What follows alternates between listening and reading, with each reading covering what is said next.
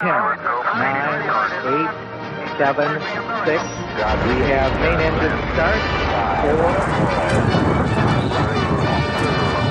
And liftoff. Halo, halo, Paulina Kirszke, podcast Kobiety jak rakiety. Jest ze mną Eliza Misiewicz-Korzitor. Dobrze przeczytałam? Tak, świetnie. Witam cię bardzo serdecznie, Elizo. Jesteś w Paryżu czy gdzieś nieopodal? Jestem w samym Paryżu. Witam, Paulina spotkałyśmy się na tej rozmowie w tym podcaście, dlatego że moja serdeczna przyjaciółka, y, dziewczyna, z którą prowadzę Fundację Agata Żelazna, opowiedziała mi o tobie i powiedziała: Słuchaj, to jest fantastyczna kobieta, ona się po prostu idealnie nadaje, bo to kobieta jak rakieta, po prostu wypisz, wymaluj. I kiedy czytałam to, co ona mi o tobie napisała, y, to nie miałam wątpliwości, że się idealnie nadajesz y, do, do naszego podcastu, a jeszcze okazuje się, że twoja historia historia, bo tak jak ci powiedziałam, mam wrażenie, że można by na podstawie twojej historii, twojego życia nakręcić film, że ta historia, fragment tej historii w zasadzie już jest na ekranach. Tak jest. Dziękuję za tę okazję, żebym mogła z Wami tutaj porozmawiać i witam też słuchaczy. Owszem, mąż jest reżyserem i sam był e, bardzo zaciekawiony jednym wątkiem e, mojej historii, e, oczywiście miłosnej. I, I na tej podstawie nakręcił film dwa lata temu, który ukazał się też w Polsce. Film jest właściwie o decyzji mm, młodej kobiety, e, żeby opuścić wszystko i pójść za mężczyzną, który bardzo ciężko zachorował. I właściwie e, nie wiadomo było, jak to się skończy, ale była to kwestia e, będę ze swoim facetem, czy nie będę, rzucę wszystko, czy warto jest walczyć o miłość, czy nie. I właściwie to było takie pytanie, które mnie, jako osobę, która zainspirowała może e, kilka, kilka scen w tym, w tym filmie, e, wtedy do tego, do tego zainspirowała, żeby, żeby pojechać za tym mężczyzną i, i zobaczyć, to jest jedna, jeden z tych momentów w Twoim życiu, w którym postanowiłaś y, iść za głosem serca, intuicji, y, bo to jest ten moment, w którym Ty właśnie również rzuciłaś wszystko i zdecydowałaś, ok, wchodzę w to. Tak, tak i właściwie przez całe życie tak rzucałam i zaczynałam od zera, więc to nie było jakieś e, bezpodstawne. E, od, od dziecka już musiałam podejmować różne decyzje, a tutaj e, po prostu sytuacja była taka dosyć ciekawa, bo mieszkałam w Chinach wtedy i poznałam mężczyznę, i życie było zupełnie inne, i bardzo ciekawe, i bardzo ekscytujące. I, i, i było dużo wa takich ważnych rzeczy do, do zadecydowania, bo miałam różne perspektywy e, kariery i, i, i pracy. I opuszczenie, opuszczenie Chin oznaczało też zaczęcie od nowa w zupełnie nowym kraju, którym e, była Francja. Ale zdecydowałaś się na to. Zdecydowałam się. Nie wahałam się ani minuty. Może 30 sekund. To zanim dojdziemy do tego punktu w Twoim życiu i przypatrzymy się mu e, dość e, szczegółowo, bardziej szczegółowo, to zacznijmy chronologicznie, ponieważ e, Ty w zasadzie takie podróżowanie po całym świecie i zagrzewanie miejsca w różnych zakątkach świata masz za sobą takie doświadczenie w zasadzie od początku. Trochę chyba dzięki swojej mamie, która wyjechała do Niemiec, kiedy Ty byłaś małą dziewczynką. Tak, tak. Miałam, miałam 5 lat, jak mama wyjechała i ja zostałam z babcią. I mama wyjechała wtedy do Niemiec Zachodnich. To było doświadczenie wielu rodzin, prawda, w Polsce, że, że z jednej strony rozłąki, a z drugiej strony tej decyzji, co robić dalej, czy dojechać do mamy i mieszkać tam. Ty też byłaś postawiona przed takim y, dylematem trochę. Tak, jak najbardziej. Miałam zostać w Polsce, bo właściwie wszyscy li liczyli na to, że mama wróci. I e, pewnego lata mama zorganizowała wakacje i przyjechałam z babcią e, na podstawie zaproszenia, bo wtedy trzeba było wystarać się o zaproszenie, nie, żeby móc wyjechać z Polski. To było w 1985 roku.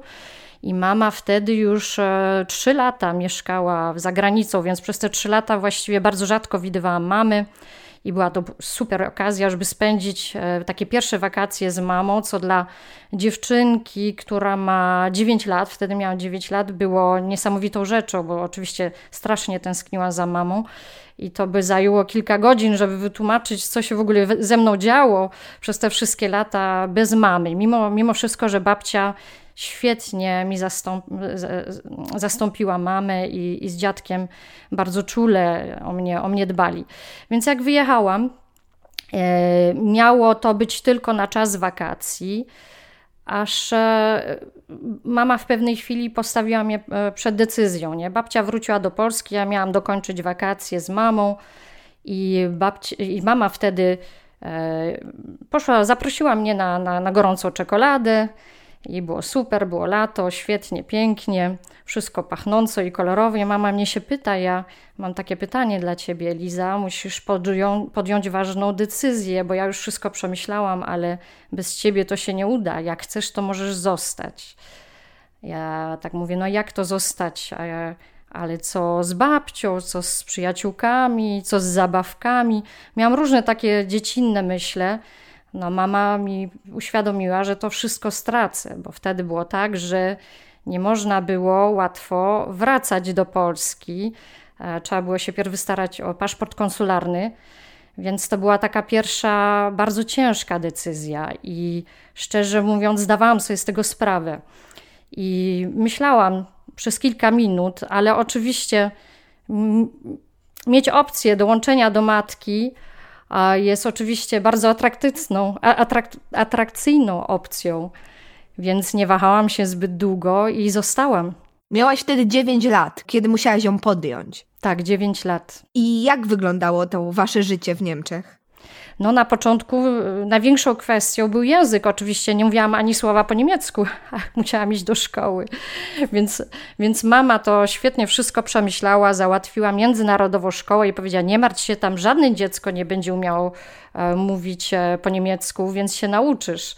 I rzeczywiście, więc e, szkoła była bardzo, bardzo fajna. E, super była ekipa, super nauczycielki i właściwie uczyliśmy się według symboli, nie? że to krowa, to stół, to, to, to filiżanka i tak dalej. I, I powoli, powolutku tak to się wszystko ułożyło. A, więc bardzo szybko się zaintegrowałam, zresztą mama, a, mama wyszła ponownie za mąż e, i, i jej nowy partner okazał się super ojcem, ojczymem zastępczym i oczywiście z nim E, nauka języka niemieckiego poszła od razu bardzo prędko. Więc dla mnie to był okres e, bajkowy, bajeczny. Wydawało mi się, że jestem w jakimś raju, wszystko było nowe. I, i kraj, i, i ludzie, i język, więc bardzo pozytywnie to odbierałam. I ciekawe było to, że mama później mi opowiadała, ale nam było strasznie ciężko finansowo. Ja sobie z tego w ogóle nie zdawałam sprawy. Ja żyłam w jakimś, w jakimś świecie bajkowym i, i z wszystkiego się właściwie cieszyłam. Wokół ciebie w zasadzie od początku były silne kobiety, bo i babcia, i ciocia, i mama to były takie przykłady kobiet, które sobie y, no, umiały dać radę i jak było nawet ciężko, to zagryzały zęby i szły do przodu. Tak, tak, zawsze tak było. Zresztą babcia miała różne przeżycia w czasie wojny, przeszła przez obóz koncentracyjny i u nas powstała taka dywiza rodzinna, bardzo kobieca, że trzeba być dzielnym. I właściwie zawsze e, babcia mówiła, bądź dzielna. Jak był jakiś problem, to pierwszym zdaniem e, było bądź dzielna. I to taka dywiza była i cioci, i babci. I, I później też i mamy, ale mama rzadziej, rzadziej o tym mówiła raczej może w czynach, nie? To się, to się odzwierciedlało. A, ale babcia była bardzo silną kobietą i zawsze mnie uczyła samodzielności i panowania nad strachem. To były, myślę, że dla ciebie takiej z dala od mamy tęskniącej też trudne uczucia i emocje. Tak, tak, już wtedy trzeba było być dzielnym. Nie? Zresztą babcia mi mówiła, bądź dzielna, bo mamy już nie zobaczysz. To było pierwsze zdanie, jak mama wyjechała, bo mama z Polski wyjechała nocą, więc e, zorientowałam się dopiero po, po przebudzeniu rano, że mamy nie ma i, i był tylko list na stole. I babcia czytała ten list i też mi powiedziała, bądź dzielna, bo mamy już nie zobaczysz. To było okrutne. To było okrutne i później oczywiście sprawy się e, bardziej szczęśliwie rozwinęły ale, ale emocje były bardzo silne i później na odwrót, jak już wyjechałam do Niemiec, to usłyszałam od mamy, bądź dzielna, bo babci już nie zobaczysz. Więc to były bardzo, bardzo ciężkie chwile, ale zawsze zawsze miałam nadzieję, nigdy jej nie traciłam. Tak jak babcia mówiła, że e, pewną rzeczą jest to, że po, po deszczu wyjdzie słońce, nie? To jest takie proste, ale, ale takie jest życie, można, można to streścić w tym zdaniu bardzo prosto. I słysząc to od osoby, która przeżyła obóz koncentracyjny, ja, to, ja, ja w to wierzę, ja w to wierzę i, i trzeba, trzeba się nauczyć przetrwać e, takie ciężkie chwile i, i panować nad strachem i, Wróćmy i do tej dalej małej. Elizy, już nie takiej małej, trochę starszej, ym, która jest z mamą w Niemczech, ym, chodzi do szkoły i co sobie wyobraża, że co będzie dalej robiła w życiu? No ja sobie wyobrażałam, że będę kiedyś podróżowała. Zawsze byłam bardzo zaintrygowana innymi językami. Właściwie moim pierwszym doświadczeniem języków obców e, e, była Warszawa. Pojechałam na Zamek Królewski, żeby zwiedzić Zamek Królewski z babcią do Warszawy. I stałyśmy w kolejce i za nami stały panie i chyba mówiły po angielsku. Zresztą byłam tak tym zafascynowana, że przepraszam, zafascynowana, że patrzyłam się na te panie z otwartą buzią i aż babcia przeprosiła, nie głupio jej było, no przepraszam, za, przeprosiła za moje zachowanie. Ale pamiętam, że to było takim, takim, e, taką chwilą w moim życiu, w której zdecydowałam, że o, muszę się nauczyć innych języków.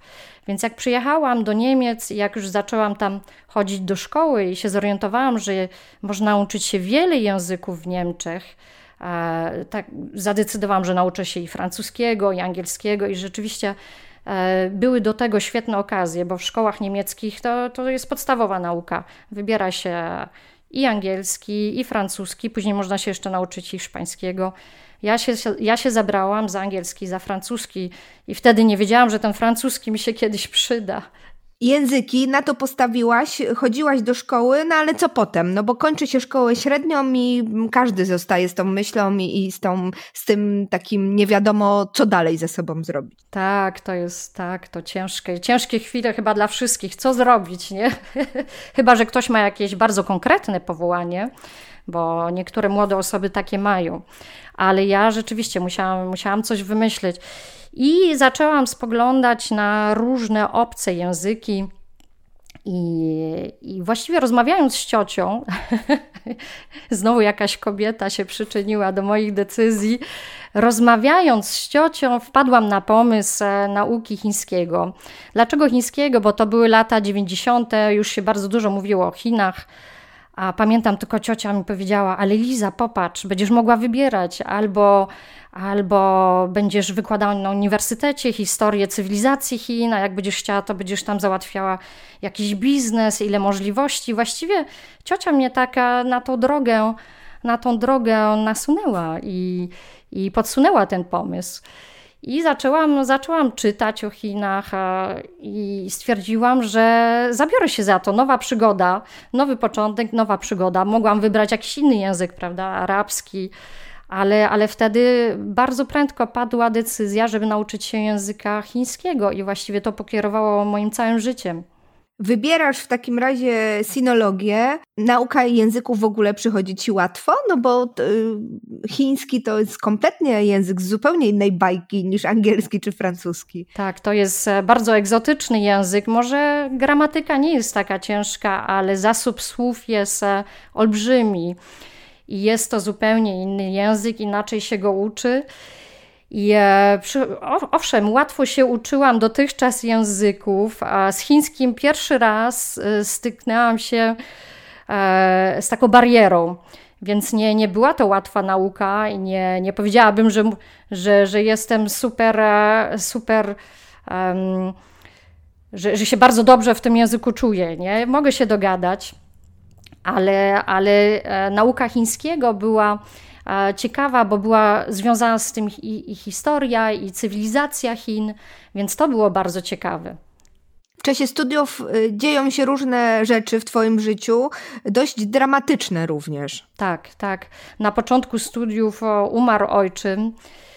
I, no i trzeba było też znowu od czegoś zacząć. Mama, mama wtedy wpadła w depresję i musiałam, e, musiałam zacząć zarabiać na siebie sama. Nie było środków finansowych, żeby, żeby dokończyć studia, więc zaczęłam pracować. Zresztą już pracowałam trochę wcześniej, bo, bo zawsze chciałam być samodzielna i chciałam podróżować, a nie chciałam obciążać rodziców, którzy bardzo, bardzo ciężko pracowali. Więc byłam, byłam w jakimś sensie do tego przygotowana, ale to, to, to była taka przełomowa chwila, e, w której musiałam e, bardzo prędko dorosnąć. Jak to u ciebie przebiegło, to, to zderzenie z dorosłością? Myślę, że na pierwszym planie była przeprowadzka, wyprowadzka z domu rodzinnego. Bardzo prędko, bo, bo w domu było ciężko a decyzja, którą podjęłam, była brutalna. Była brutalna dla, dla mamy, była brutalna dla mnie, bo mama nie była w dobrym, w dobrym stanie, a jednak e, czułam, że muszę się ratować. Muszę się ratować i że nie mogę już z nią zostać. I się wyprowadziłam, mama to bardzo przeżywała. I normalnie no, chodziłam, chodziłam do pracy, studiowałam, więc e, było trochę ciężko. Nie, nie miałam wszystkiego. E, to, co by może młody człowiek w moim wieku chciałby mieć, miałam 18 e, lat, ale to nie, to nie było problemem. To nie było problemem w chwili, kiedy pierwszy raz wyjechałam do Chin i, i spędziłam tam 6 miesięcy, wiedziałam, że, że podjęłam dobrą decyzję.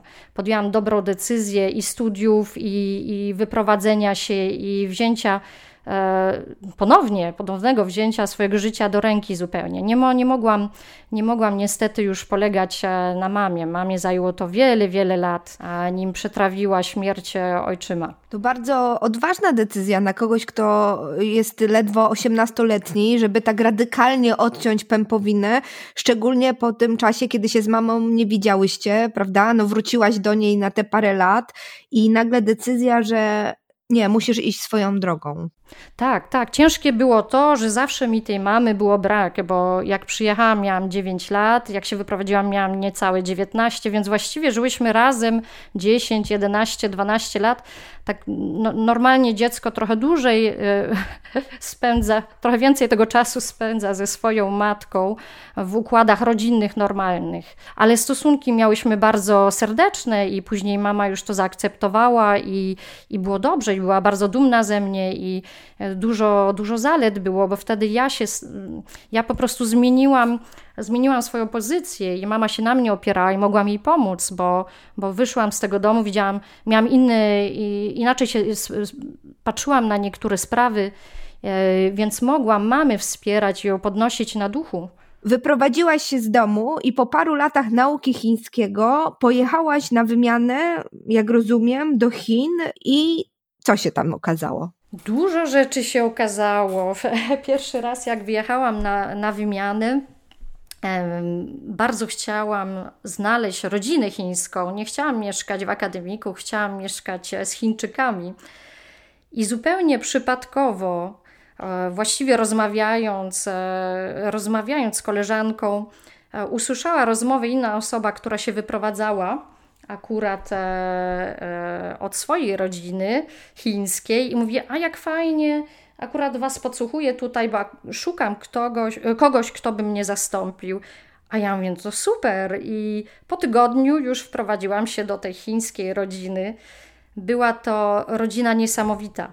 Bardzo sympatyczni ludzie. Mieli 18-letniego syna, który przeprowadził się na, na werandę, mieszkał na werandzie. Byli to skromni ludzie, biedni ludzie i oni właściwie sobie dorabiali wy, wynajmem studentom zagranicznym. I w tej rodzinie właściwie znalazłam niesamowite wsparcie i taką prawdziwą chińską rodziną, dla których byłam w jakimś sensie córką, której nigdy nie mieli i nie mogli mieć, no bo Chińczycy wtedy mogli mieć tylko jedno dziecko, więc mieli syna, im się zawsze marzyła córka no miałam niesamowite szczęście. Ojciec mnie uczył gotować, woził mnie na różne targi, więc miałam przepiękne przeżycia. Może jednym z takich fajniejszych by, była podróż e, malutkim samochodzikiem rozpadającym się na targ o piątej nad ranem, na targ rybny, na którym mnie zawiózł, bo chciał koniecznie, żebym ja go nauczyła, jak przygotować e, mule, małże.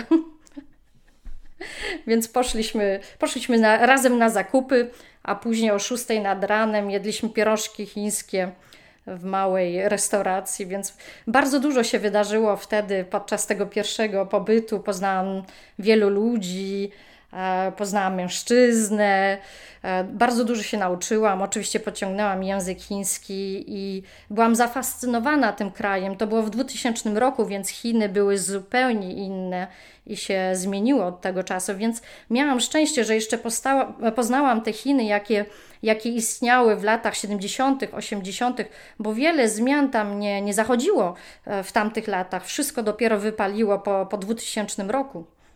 Czy to prawda, że ty jak przyjechałaś do Chin, to się okazało, że tak naprawdę to średnio ci z tym językiem idzie? Tak, jak przyjechałam, to byłam bardzo zdruzgotana, bo po trzech lat nauki chińskiego, e, przyjeżdżając do Chin, stwierdziłam, że niczego nie rozumiem, więc, to, więc, frustracja była ogromna. I tak sobie pomyślałam, jak ja sobie poradzę.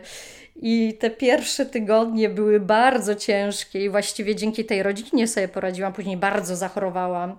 W życiu mnie nie miałam gorączki 40 e, stopni i to też była taka przygoda, więc bardzo ciężko zachorowałam i właściwie nikogo nie miałam na miejscu, ani lekarza. Więc e, mama tej rodziny chińskiej zaprowadziła mnie do szpitala, w której od razu mnie chcieli tam zatrzymać, nie? bo nie wiedzieli, co miałam, nie? Jakaś Europejka z gorączką i nakrzyczeli na mnie, że mam się słuchać i mam zostać w szpitalu. A ja się uparłam, że nie. I załatwiłyśmy z tą mamą wyjście z sytuacji, e, bo e, byłam jednocześnie w kontakcie z lekarzem e, w Niemczech, bardzo fajny lekarz, który odpowiadał na moje telefony, co dzisiaj jest bardzo rzadką rzeczą i mogłam do niego dzwoni, dzwonić. On mówi, Liza, idź po antybiotyki, i mi wypisał, które. I później walczyłyśmy o te antybiotyki, bo wcale nie tak łatwo było wtedy dostać te antybiotyki. I podstępem z tą mamą właściwie e, dostałyśmy, dostałyśmy receptę na antybiotyki w tym, w tym szpitalu. E, też taka mała przygoda. Po prostu siedziałyśmy, koczowałyśmy przed biurem lekarza i nagle lekarze się zmienili i nowy lekarz tak się na nas spojrzał i mówi, a pani już tu długo siedzą? Tak, tak. A na co panie czekają? A ja po prostu powiedziałam, to znaczy ta mama powiedziała, my, my, my tylko po pieczątkę. Właściwie myśmy tam siedziały, bo główkowałyśmy co zrobić, nie? A miałyśmy receptę już wypisaną, ale bez pieczątki nie było jak. A on mówi, nie ma sprawy, zrobię pieczątkę. I po, po trzech godzinach koczowania na miejscu uciekłyśmy z tą pieczątką i tak sprawy żeśmy załatwiły. Więc e, wtedy taki wyjazd do, do Chin i może nawet dzisiaj dla, dla kogoś z Europy jest wielką przygodą. Ta wielka przygoda doprowadziła cię też, yy, i tu robimy małą pętelkę, do tego właśnie miejsca, w którym pojawia się yy, Antoine, a, już wiem, do czego dążysz. Bo później wyjechałam drugi raz do Chin, żeby zostać tam trochę dłużej i popracować, e, podszlifować język, lepiej poznać ten kraj i może znaleźć jakąś e, ciekawą pracę. Więc zaczęłam pracować w radiu, w radiu chińskim. To było radio międzynarodowe dosyć znane i tam e, było 40 ileś stacji, więc nadawali w różnych językach. Ja się załapałam do e, do oddziału niemieckiego, który był obok polskiego, więc bardzo, bardzo ściśle współpracowaliśmy z kolegami z Polski. I, a po lewej stronie był oddział francuski. I pewnego dnia idąc do toalety, raczej wychodząc z tej toalety, zaczepił mnie bardzo przystojny młody mężczyzna i widziałam go już, widziałam, zauważyłam go i wiedziałam, że jest z oddziału francuskiego, a on mnie zaczepił e, trzymając rolkę papieru toaletowego w rękach i mówi, to może pójdziemy na drinka. Ja mówię, no Odpowiem ci, tylko mam pierw ważną sprawę do załatwienia. I właściwie tak śmiesznie się zaczął, zaczęła nasza historia, która, która okazała się największą his, historią miłości mojego życia. Poszliśmy na tego drinka po południu. Bardzo szybko zrozumiałam, że, że, że spotkałam ciekawego człowieka spotkałam ciekawego, ciekawego człowieka, zachowałam się, e, zachowałam, zakochałam się niesamowicie. No i pierw mieliśmy kilka miesięcy, kilkanaście miesięcy bardzo szczęśliwych e, przeżyć razem. I, i, wiele przegód, ale, ale takiej miłości bez, e, bez żadnych problemów, bardzo wesołej, wesołej, pełnej, pełnej nadziei. I, i, I wtedy pewnego dnia e, on zaczął chorować, nie wiedzieliśmy, co się dzieje. I, i to, to, to, trwało przez, przez dwa miesiące. On się czuł coraz gorzej, bardzo źle sypiał, e, bolały go stawy, był bardzo blady. Różne były takie e, symptomy aż nareszcie udało nam się skontaktować z lekarzem na miejscu, bo no wtedy, to był 2004 rok, wtedy w Pekinie nie było wielu dobrych lekarzy i był lekarz francuski i niemiecki, który, obydwoje pracowali w gabinecie takim wspólnym, e, urządzonym przez obydwie ambasady. No ale wtedy, wtedy akurat były święta Bożego Narodzenia i wszyscy wyjechali, nie? więc musieliśmy czekać na powrót. I w styczniu 2006 roku nareszcie ten, ten lekarz wrócił doświadczony, niemiecki, ja go tam zaciągnęłam na Antoana. Zaciągnęłam go tam, żeby zrobić badania, i on bardzo mądrze do tego podszedł. Ten lekarz od razu pobrał krew i tak dalej. W każdym razie kazał wrócić po godzinie i, i powiedział, co miał do, do, do powiedzenia, że trzeba jak najprędzej wracać. Jak się zapytałam, co to znaczy jak najprędzej, to powiedział dzisiaj, mm, najpóźniej jutro. ja mówię, jak tu teraz rzucić mieszkanie, meble?